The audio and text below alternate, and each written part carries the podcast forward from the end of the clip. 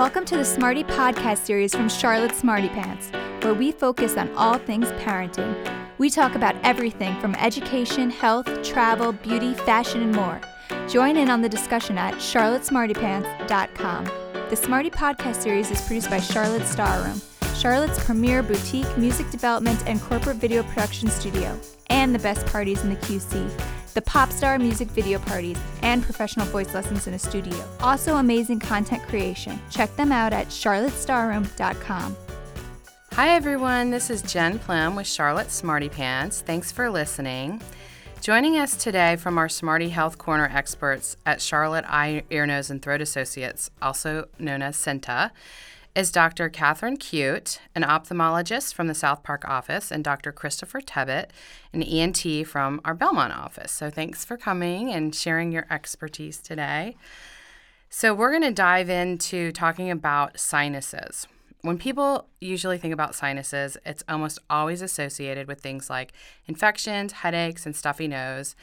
And wanted you all to go into detail about what the sinuses are and what are some common issues that we have with them. Sure.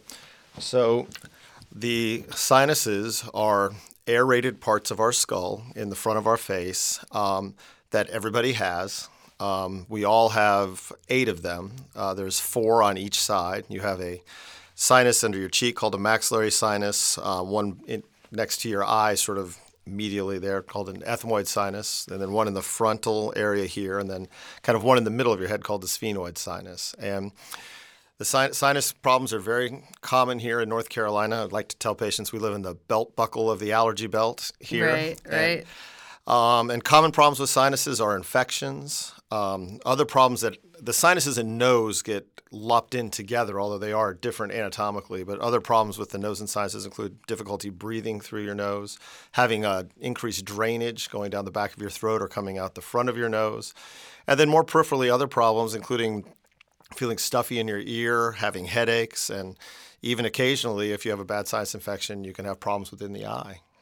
Yeah, I I don't suffer from sinus infections, but one time I had one, um, and it, actually two times with pregnancy.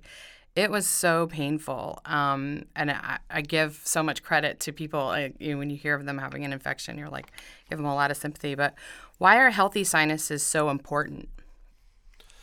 Well, I think it's good to be healthy. Um, is is the best answer for that. But when your sinuses are unhealthy, it does cause a lot of symptoms which do decrease individuals' quality of life. Yeah. So when when you have a sinus situation, um, what are some of the symptoms that, and how do they get escalated to a sinus infection? Like, what are some treatments, and what are um, some signs that you need to treat at home versus go see a, a specialist? Sure. Um, so let's start with what a what a sinus infection oftentimes is like. Um, when when when the the sinuses are typically sterile cavities, and they when a bacteria or a virus gets hold and um, starts creating an infection, people start to feel pain in their sinuses. They can feel pressure in the front of their face. They get drainage, and oftentimes that drainage is thickened and discolored. It can be yellow or green, although sometimes it is still clear with an infection. They have a harder time breathing through their nose. They have nasal obstruction when that happens. And additionally, you can have more systemic symptoms like you can have fevers and uh, body aches associated with that as well.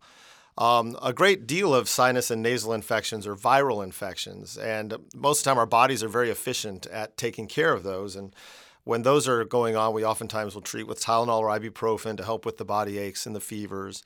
And then doing some saline irrigations to help wash out some of the secretions from the nose can be helpful. And using over the counter medications like antihistamines and nasal steroid sprays can help decrease some of the inflammation while you're recovering from it. Uh, sometimes you'll have a bacterial infection, which actually needs antibiotics, which is oftentimes a time that you'll come seek medical care.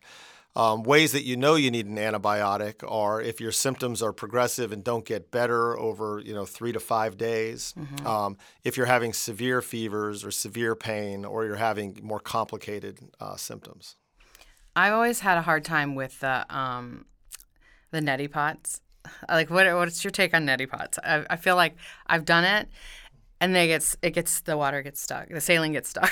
I'm like, what's what are your tips on that? So, so I'm a big fan of neti pots. Right. Um, I know they're I- great. actually, I should say I'm a big fan of saline irrigation. That does, Right. It does not have to be a neti pot. Um, so the, the, what a neti pot is, for those who don't know, it, it literally looks like a genie bottle, and you fill it with saline, and then you put it in one side of your nose, and it's supposed to the saline goes in one side and comes out the other. There there are other other iterations of this, like the Neilmed Sinus Rinse, which is more of a squeeze bottle that you can squeeze to get it to go in one side or the other, and now there's a Navage, which is actually battery powered Oh wow. um, to to get the saline to go through. But all the purpose of putting saline in your nose is is to a to wash out any allergens that may be causing inflammation in your nose. It helps decrease the any bacterial or viral load that's in your nose. It thins out the secretions in your nose, which uh, and it just helps your nose work better. Um, I tell patients commonly that uh, using a neti pot or using saline irrigation is it's not a medication. It's more like it's hygiene. It's just like brushing your teeth. It's Oh, wow. something you do to kind of help keep your nose clean and help it function properly. do you do that like regularly, not just when you feel like you're I think it, it depends on the patient. If you're somebody who has very few sinus infections and otherwise doesn't have any sinonasal complaints, of course, you don't necessarily need to use a neti pot to keep your nose comfortable. But people who have but people who have allergies, it's very helpful for them. or people who get yeah. recurrent sinus infections, it can be helpful. And even patients who are more complicated sinus patients who have had sinus surgery before will put medications inside the neti pot solution, so you're actually topically administering that as well. Okay, that's interesting. Well, let's tie in uh, eye problems with um, sinus inflammation and sinus infections. Like, I know sometimes you just feel it. You, you oftentimes just feel it in your eyes, and that's such a strange feeling. It's not. It doesn't You're- seem as common. Maybe yeah, you're absolutely right. I think because um, the sinuses wrap around the bony space that holds the eye, so the the walls of the eye socket all have sinuses on them, and so when the sinus is inflamed or infected, as uh, Dr. Tebbett said. Patients can feel it in the eyes, so they can certainly um, drop in with eye pain or eye pressure, eyelid swelling. Um, it's not that they're wrong; those things actually do happen with sinus infection, but it takes a good exam from a good eye doc to recognize that the problem is actually one of bad neighbors and not of the eye itself in its origin. Right. So it's good to work in tandem together. Um, so, what are some treatment options? So, say you say you're taking antibiotics, it's not working. Um, at what point is it? Does it become where you need surgery? Is that like um, when you're delaying too long? You haven't treated it. You tr- waited too long to get started. Um, because that almost happened to me. I'd never had a sinus infection before.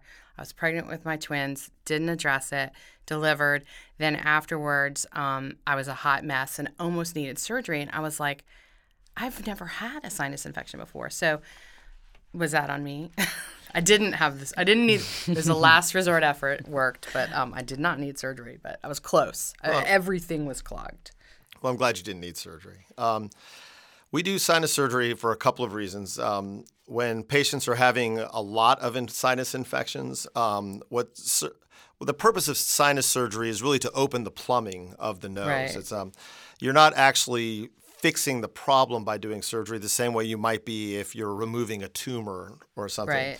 But what you're doing is you're opening up the sinuses so they don't get clogged and the drainage pathways are patent, and that also allows you to administer medications better and reduce inflammation that way. Um, the reasons we do sinus surgery are when patients get a lot of infections and they're just their sinuses are blocked off and are not open enough, so that by getting by getting obstructed, they're predisposed to getting the infections. Yeah. Um, some patients also have what are called nasal polyps. And uh, polyps are growths within the nose that really happen from just chronic inflammation, most typically allergy inflammation in the nose. But when that happens, the polyps um, will block the sinus drainage pathways as well. And we have to go in and remove those polyps in order to reestablish normal sinus drainage and reduce the number of infections. Um, how we kind of get there, um, if you're having one or two, the average American gets one, it's one to two sinus infections a year. year, Um, yeah. It's very common. Um, that does not mean that you need sinus surgery. But if you're getting three to five infections a year or more, and we, we treat those appropriately with medications and get a CT scan and notice that even with appropriate medications, you still are exhibiting sinus disease. That's a patient who may benefit from sinus surgery. Yeah. What about um, deviated septum? Like uh, you know, this kind of yeah. goes hand in hand. How how does that? How do you get diagnosed with deviated septum? What causes it? Sure. So the septum is a it's partly bone and partly cartilage, and it's what divides the left and the right nostril within the nose. And most people are at least a little bit crooked, crooked here yeah, and there. Nobody's yeah. 100% straight, but it becomes a problem when it inhibits your ability to breathe through your nose. So most patients, when uh, they're dealing with a deviated septum that's clinically significant, will come in and say, "I just can't breathe through either my right or left side, or sometimes both." Yeah. Um, that can Does happen. Does it cause drainage too? It does not necessarily cause drainage. It mostly causes nasal obstruction.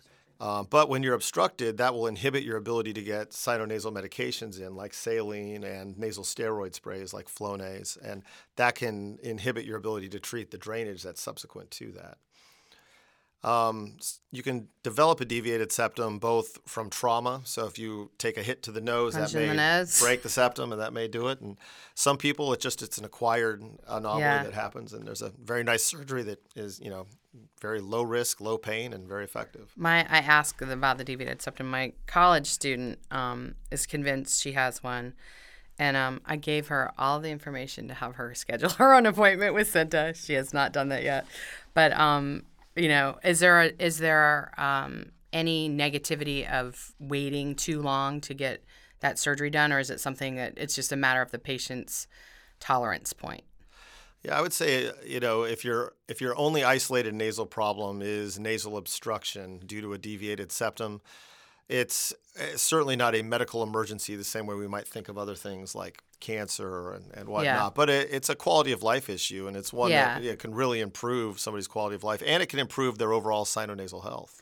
So, um, just to dovetail with with Dr. Tebbet's saying, in my practice, um, I'm an oculoplastic surgeon, and so patients come to me for tearing. Right. And when I find that the tear drain is blocked, uh, I'm usually if the patient's infected and is not responding and the tear drain is anatomically blocked, that patient is usually being teed up as a pre op patient. And I do always have the same conversation that my colleagues are having in the ENT department. You know, how do you breathe at night? Do you have to right. blow your nose every her. day? So yeah. even though I'm an ophthalmologist, I'm fishing for those ENT type questions. And if the patient says, well, I can't breathe when I lay on the left side, or mm-hmm. I, have never been able to breathe out of the left I side. As you're talking about it, I feel those like I patients, no, not all my patients get imaging before um, endoscopic uh, tear drain opening. I do that surgery through the nose. But if my patient um, is kind of making my ears perk up by giving me this, you know, subtle history of nasal complaints, I will get imaging. And then that nasal drainage surgery is often done in combination with a specialist like Dr. Tebbet who straightens out the septum, and then I can perform the nasal drainage surgery more successfully. And that's just another example of how this dovetail of these two specialties works. And it always makes me smile when I see these patients post op because I say, you know, so how are you doing? Is there any infection in the tear drain?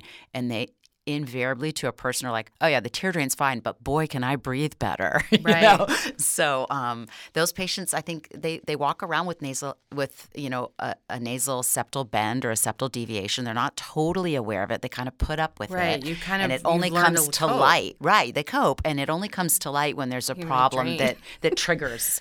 It. But um, that's another example of how you know kind of I and ENT can walk together, and it, in a way that I think most patients probably aren't aware of. Yeah, it's so great that we have this at CEENTA. I mean, what a great, um, a great place that has so many different specialists that can work in tandem. Like it's it's so wonderful. Oh yeah, it's it's fantastic.